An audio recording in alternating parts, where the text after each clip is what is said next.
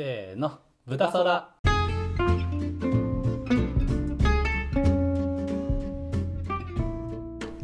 はいこんにちは。こんにちは。席から始まって じゃあ豚そらやっていきましょはい。うじゃあお便りいきますよ。おお便りね。早く欲しい。まだ来てますから。お便り欲しいです。じゃあちょっとライトなところからいきましょうか。いや行きましょうかっていうか僕が選んでる。選んで早く言えよっていう。ことですね。聞きたい聞きたい。じゃあ読みます。うん。これいいな。好きな言葉。おお。いいですね。え好きな言葉。普通に答えていいのかな？それともちょっとこうなんか。面白いこと言う？じゃあどうぞ。もで 言えないのよ。好きなあります？あります。僕過渡期って言葉が好き。過渡期？過渡期。あの過ぎるはいはいはい。渡るうんうんき期過渡期ですね。過渡期。いえなんです珍しいですね。過渡期が好きっていう人多分。や僕ずっと好きってこれ会社でも言ってて結構、へー。そうそうそうそう。なんでかっていうとまあ何でもそうですけど、うん。まあ僕趣味でボルダリングとかダンスとかやるじゃないですか。うん。で筋トレもそうだと思うんですけどこの過渡期を楽しめない人は結局次のレベルに行ってもっと楽しいことあにねいるけないんですよ。だからあ今過渡期だなって思うと、はいはい。まあ、大体何でも次のレベルを楽しめるっていう。ああいいですね。そうそうそうそうそう。なるほどね。これ僕のねあの座右の銘じゃないですけどちょっと哲学過的な。渡期って思うようにっていうか。そうそうそうそう。今過渡期だなって。そうあーえなんか具体的にエピソードあるんですか？それ。あそれこそボルダリングとか。そうですね。まあ体動かす系のこともそうですし、ん。あとやっぱ仕事事もそうですねうん。僕は。なんか最初に慣れる、まあ、新しいことやってる時って慣れるまで辛いじゃないですか、うん。まあ、でもその勉強を苦だと思うかなんかただ嫌だって思うか過渡期だって思うかで、まあ、次の楽しみに、なるこの楽しいとこに行けるかどうかはいはいはい。が過渡期だと僕は思ってるんで。おーいいうわ。話一発目から。うわ。温まってきた。締めます？それ。はい。ではそろそろ。あツイッターの方。ちょっと宣い伝。やいやい。やまあ。2分も喋ってない。ちなみに若君はありますか？好きな言葉か。なんか言葉っていうかあれでもいいですけどね。本当に座右の銘とかでもいいですけど。なんか。いや僕ね結構そんなないんですよね。あないんだ。え瞬間瞬間でいいなって思うものはあるんですけど、でももう若君からそういう話めちゃくちゃ聞きますけどね、なんかねずっと掲げてるものってないんですよ僕。あー。だからあでも最近うんいいなって思ったのは、うん。あの今さ今更ではあるんですけど、うん。あのスラダンの「スラムダンクの、俺は今なんだよ」あるじゃないですか。ある。あれやっぱ何回聞いても かっこいいわみたいな。かっこいい。あれはかっこいいよ。あれすごいやっぱなんかあの若い時若い時っていうかうん。10代に読んでも20代に読んでも20代後半今読んでも、うん。なんか刺さる角度がちょっと違うんですけど、うん。なんかねずっといいんですよね。あーでもうん。あのまあ監督にねあの安西先生にうん「親父お前のあお前のじゃねえ。親父の全盛期はいつだ?」ってうん。うん俺は今なんだよ」みたいな。言ったのとかはいいです。ね僕だって今日漫画のセリフはグッときちゃう。やっぱ。いや僕そこのシーンの、うん。その後の傭兵が好きなんですよ。あのみたいな傭兵がああ。こうなっちまったらもうてこでも動かねえっていうあかかっこいいみ傭兵かっこいいみたいな。傭兵かっこいいっすよそうそのねさ花道をめっちゃ分かってる、うん。ちょっとこう保護者的なね感感じの立場もねめちゃくちゃいい、友あでもあの言葉いいっすよね。あの、呪術廻戦のうん東堂葵っていう筋肉ムキムキキャラがうん。あの学生時代の不完全燃焼は死ぬまであのあありますね。気になるみたいな。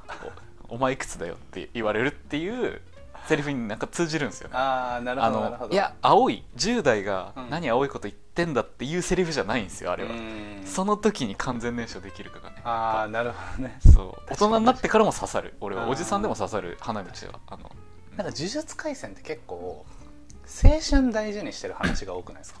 確かに。その葵のくだりもそうだしうん。あのまあこれ内容言っちゃったネタバレうんになるかもしれないあれですけど、なんかこのその若い時間大事にしようみたいなメッセージをすごい感じる確かにあの呪術高専のなんか老害 VS 五条悟みたいな構図もありますよね。うんうんうんうん。だからそこもちょっと確かに。なんかひっくり返したいみたいなところとか。えこれは今の現代社会に切り込むあれですか？やめましょう。やめましょう。さっきね録音する前に結構ね過激な話して。たあのちょっと話ずれちゃいますけど、うん。漫画ってやっぱトレンドというか、あうん。の社社会のトレンドにはまったものが流行るなみたいなところがやっぱあって今その,、あの逆転みたいなのってうん。逆転ってそのほ保守勢力に対してひっくり返したいみたいなのって、うん。結構ずっとここ数年来てる気がしててうん。進撃の巨人」とかもああ確かに。壁の中にいるのが安全だしここに収まってよっていうこの社会通念に対してエレンがやっぱ外に出て自由を感じたいって思うっていうあのなんかこの今こう日本の社会をこう覆い尽くしてる閉塞感みたいなものをなんかこううがつ力が欲しいみたいなのはなんかねずっと変わってない気がするんですよね。ハンターハンターの暗黒大陸もそうですね。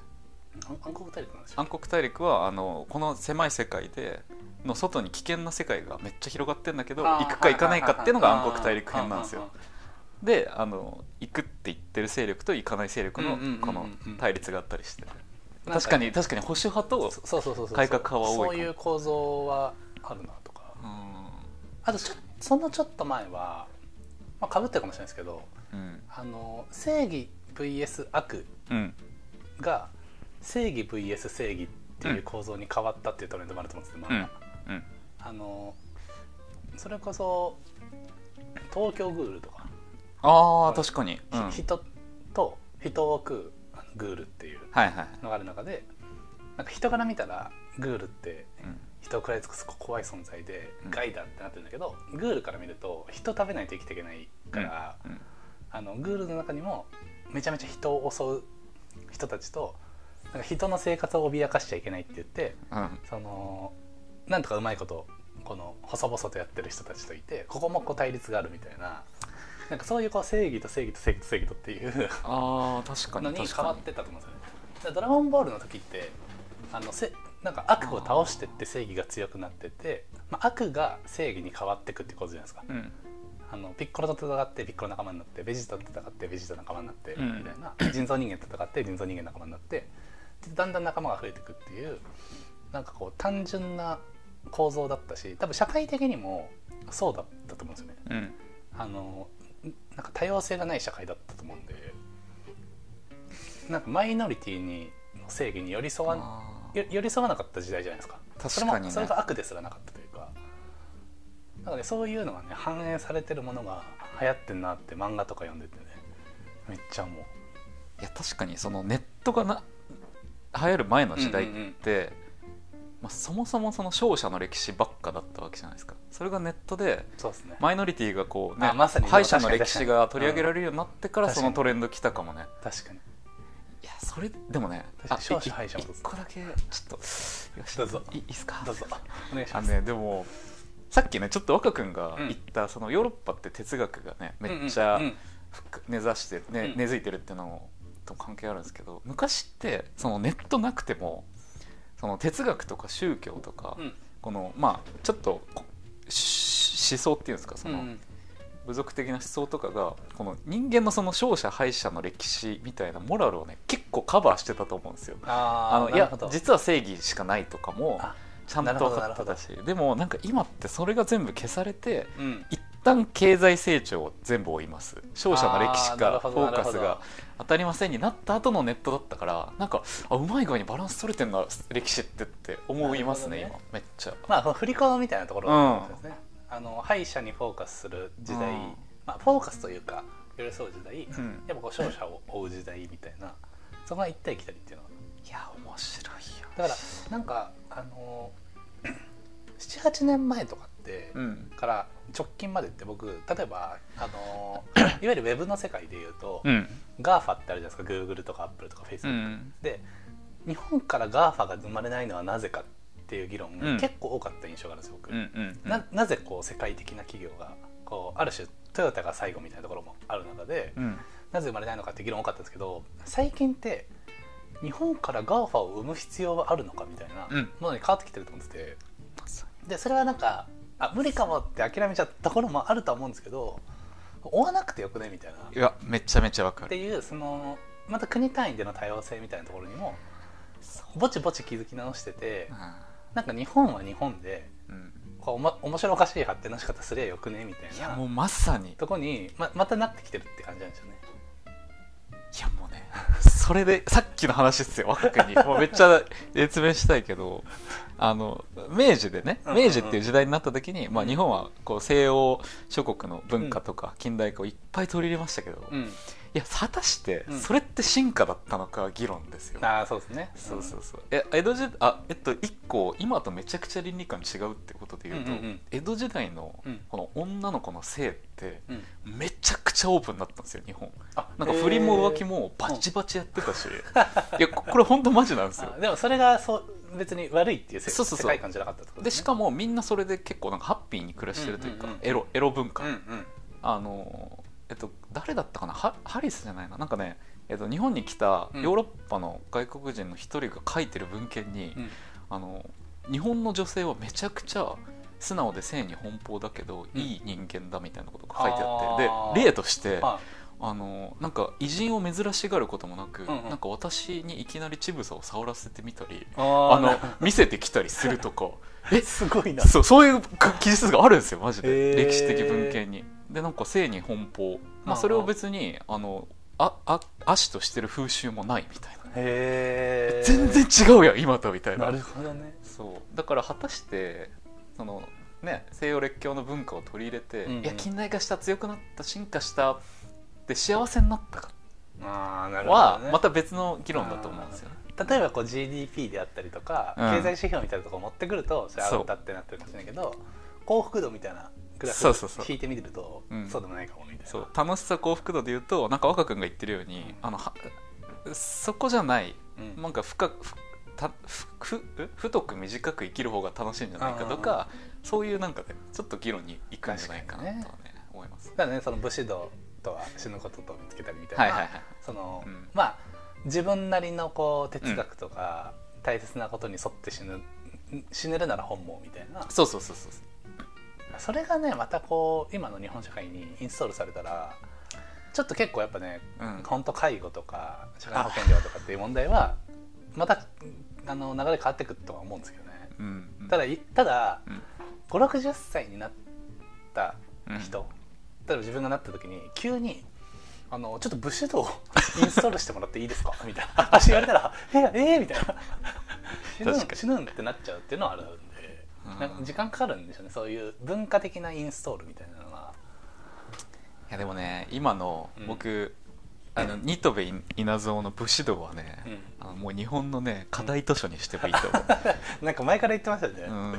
武士道読んだことないんですよ僕。武士道はあうんの正直言うとめちゃくちゃ誇張してかっこつけた本なんですよ。日本人をよく書いた本。なんですけど読んだ方がいい。そ読んれでも読んだ方がいい。あれですよえっと誰だっけ？アメリカの、うん。えっとだ誰だっけ？あの時の大統領がもう絶賛してめちゃくちゃもうアメリカ人にも読めって言った本ですよ。イナーさんの武士道へー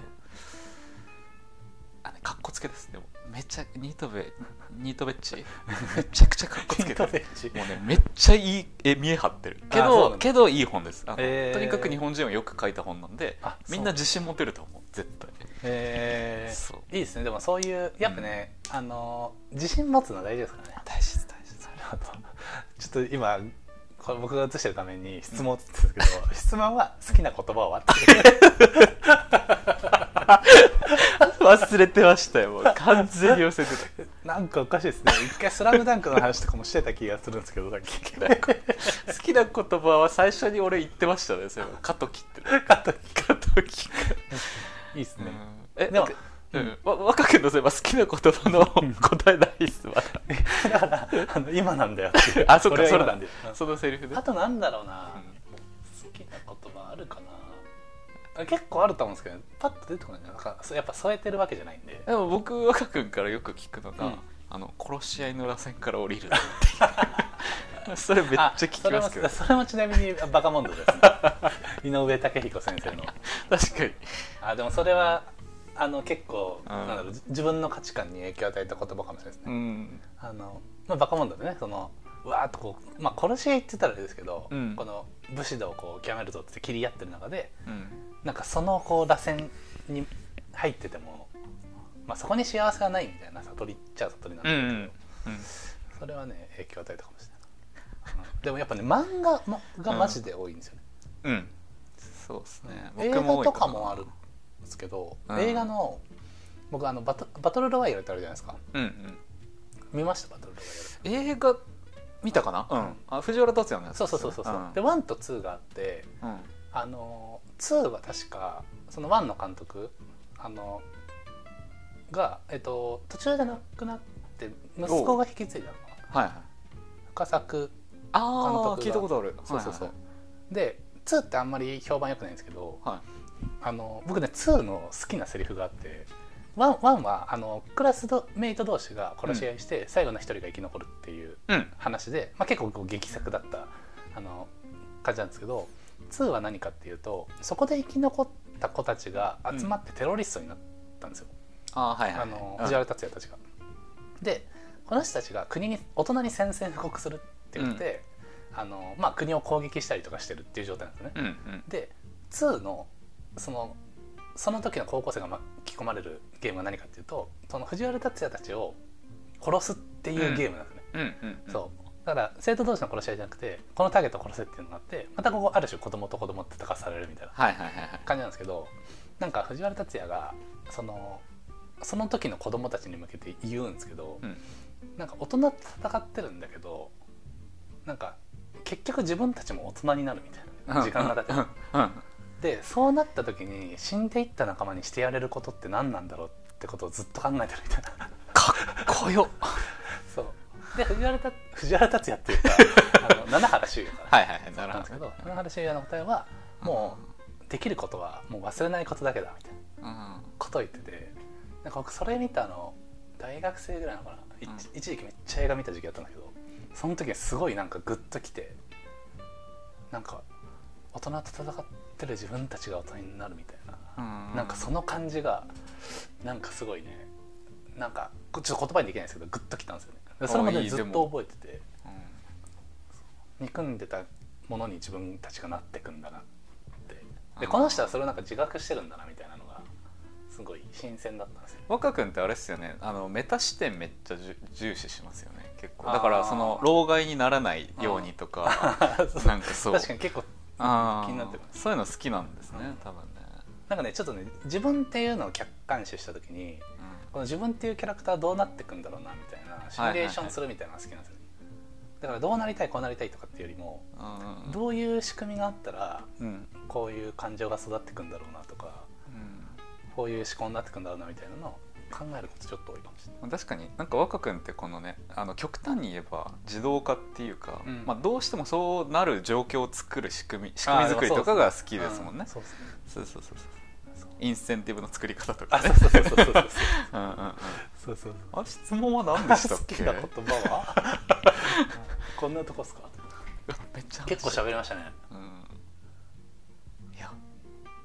いや好きな言葉でも話せるなこれ。いや話せるよ。実はね俺も今きあって。あじゃあ行きましょう。あいやもうこれでいやいやいやちょっとちょっとじゃああさ「サガツ」ってゲームの中のう言葉が好きなんですけどはいはい。あこれうまく喋れそうにない全然。ん でお急に23分23分で喋るの無理。あいいですよいいですよ別に。そう。あまあでもえっと今回の回はもう好きな言葉は回でいきましょう。好きな言葉ね。あの僕「サガツ」ってゲームを小学生ぐらいの時やったんですよ、うんうん。でその中で、えっとうビーナスっていうボスキャラがいて、うん。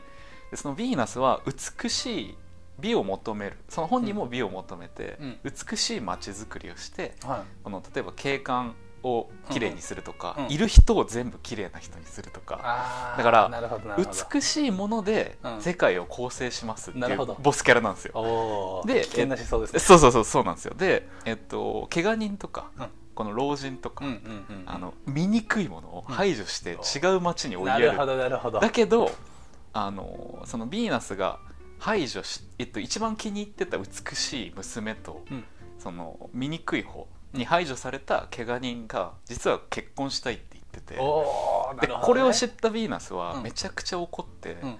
あのそいつらを殺そうとするんですけど、はあのそこでその主人公、まあ、僕らがプレイしてるキャラがあのこう立ち上がって助けに行くんですけどその時言うセリフが「ヴィーナス今のあんたが一番醜いぜ」って言っておー。こう戦闘になるんですけど俺ね今そこやってもねジーンとくるんですよ。なるほどね。すいませんめっちゃね思想浅い話だったけど。ジーンとくるんですよね。あのセリフ書いた脚本なんかっこいいですね。多分当時まだあのあれ作った人二十歳とあの20代とか30代そこそこだと思うんですけど、いうん。や脚本すごっって思って。それだけです。グッときた。グッてきました。でもいいですねそれなんか。そう。ちょっとまたこうあのうん。気の利いたセリフでもあるし。気の利いたセリフ。そのだからやっぱ美しさを追い求めてるうちに、うん。うん実は内面は見にくくなってるっていうのもなんかこのうわちょっとこれ気をつけなきゃとかそういうのもね。ああいいっすね。ゲームは確かにねたくさんありますもんね。すいませんなんか最後にゲームの話しちゃって。そうそうそう。それで言うととかってありそうだけどね。いやもうむ結構出てくる無限にありそうなんか、でもやっぱ漫画が一番来るかな。うんてかあれですね井上武彦先生の影響がでかいですね。でかい。僕ねあのその井上武彦先生が、うん。あのあブザービーターってわかります、うん。ね、ネット漫画っていうかわかりますあ、単行本にしたら本当一冊分ぐらい、一冊か二冊一冊分ぐらいかね五巻出てて僕全部持ってます。確かフルカラーのやつですそう、ねん。僕ちょっとねあのサイズが大きいやつの2冊のやつを持ってて、はいはいはいあの漫画がね本当に好きで、うんうんうん。あの DT っていうはいはい。童貞じゃないですよ。童貞じゃない。DT ってやつがね、ういてめちゃめちゃかっこいいんですよ、うん。僕ねあの一番これまで一番かっこいいの誰って聞かれたらね、DT えなんですよ。ー、マジか。なんかねかっこいいんですよね。あれですよねでも、えっと DT って確かスラダンでいう仙道をモデルにしてああでもそうかみたいな感じらしいですけどね、うんうんうん。なんかねあのキャラクター好きなんですよ。ねうんあなんかあのひょうひょうとしてる感じがそいいですよね。うん。あれちょっとね本当に普及あの布教したいですねみんなに。あでもそんなにいいセリフ言ってた記憶はないな。んかねあの最後の方のうん。まあこれも、まあ、ネタネタバレっていうほ別にあれになうん。あの読む人いないかもしれないし、まあ、短いんであれですけど。なんかこうなんだろうな。なんかアイデンティティを感じるんですよ。ああこれだあのめちゃめちゃあの聞いてる人置いてきぼりになっちゃうから。確かに誰も読んでないかな。で D あの、ブザービーター読んだ人と話しますわ。でもやっぱねあの漫画ですね。僕は漫画が一番多いですね。なんかね学びが多いんですよね漫画。学びも多いしモチベーションも上がるし。なんか時間のコスパって意味で言って分かんないけどうん。ほんとねいいっすねあのあれですよね。本で読む活字で読むのもいいんですけど漫画だとあのこのストーリーと感情移入しやすいから、うん。なんかモチベーションにつながりやすいですよね。確かに。こううん。DT 確かになんか最後の方言ってた。あのバスケがめっちゃうまいゴル星人とかの中で地球人だからそのリーグに行けないっていうのは簡単だよなみたいな。そだけど違うだろうみたいな。あかっこいい。あそこ確かにかっこよかったな。なんかうん。まあそのね宇宙バスケっていうのがあるうん。設定の話で地球人はめちゃめちゃ弱いんですよね。弱い。で地球人が勝てっこないって証明できるのはうん。地球人だけなんだ、あ言ってた。めっちゃかっこいいあれ。それがねうん。めちゃめちゃかっこよくて。いかに他の人たちが「お前らじゃ無理だよ」って言ってもうん。それは別に証明にならなくてうん。本人たちが諦めた時に本当に証明になるからなんかそんなもん嘘だっていうやつがいないとダメだろって思ってるみたいな。でそのためにはちなんか嘘をついたっていいんじゃないかって思ってるみたいなのがあめちゃめちゃかっこいい。いやかっこいい。めもうあのバイブルですね僕はもう本当グッとくるんですよねあれ。ちゃくちゃかっこいいなそこ。このあのリスナーの方に抽選で配りたいですもん。あブザビータ。なんかあの生きることへのモチベーションが上がりますね、うんうんうん、うん。なんかやってやるぞっていう気持ちになるし。いや確かに。なんであれのめっちゃ夜漫画読んでモチベーション上がって寝て起きたら、まあ、モチベーション下がってるんですけど。あれっつって。ああ仕事だそういうことの繰り返し。もう人生ってもうリセットの繰り返しですから。いや懐かしい。でもいい確かにいい漫画だったあれちょっとまたいいの出てきたら紹介したいです確かに確かじゃあこんな感じで一回締めますか。に24分。喋れますね好きな言葉。好きな言葉。いいテーマでしたね。いいですではまた次回。はいありがとうございました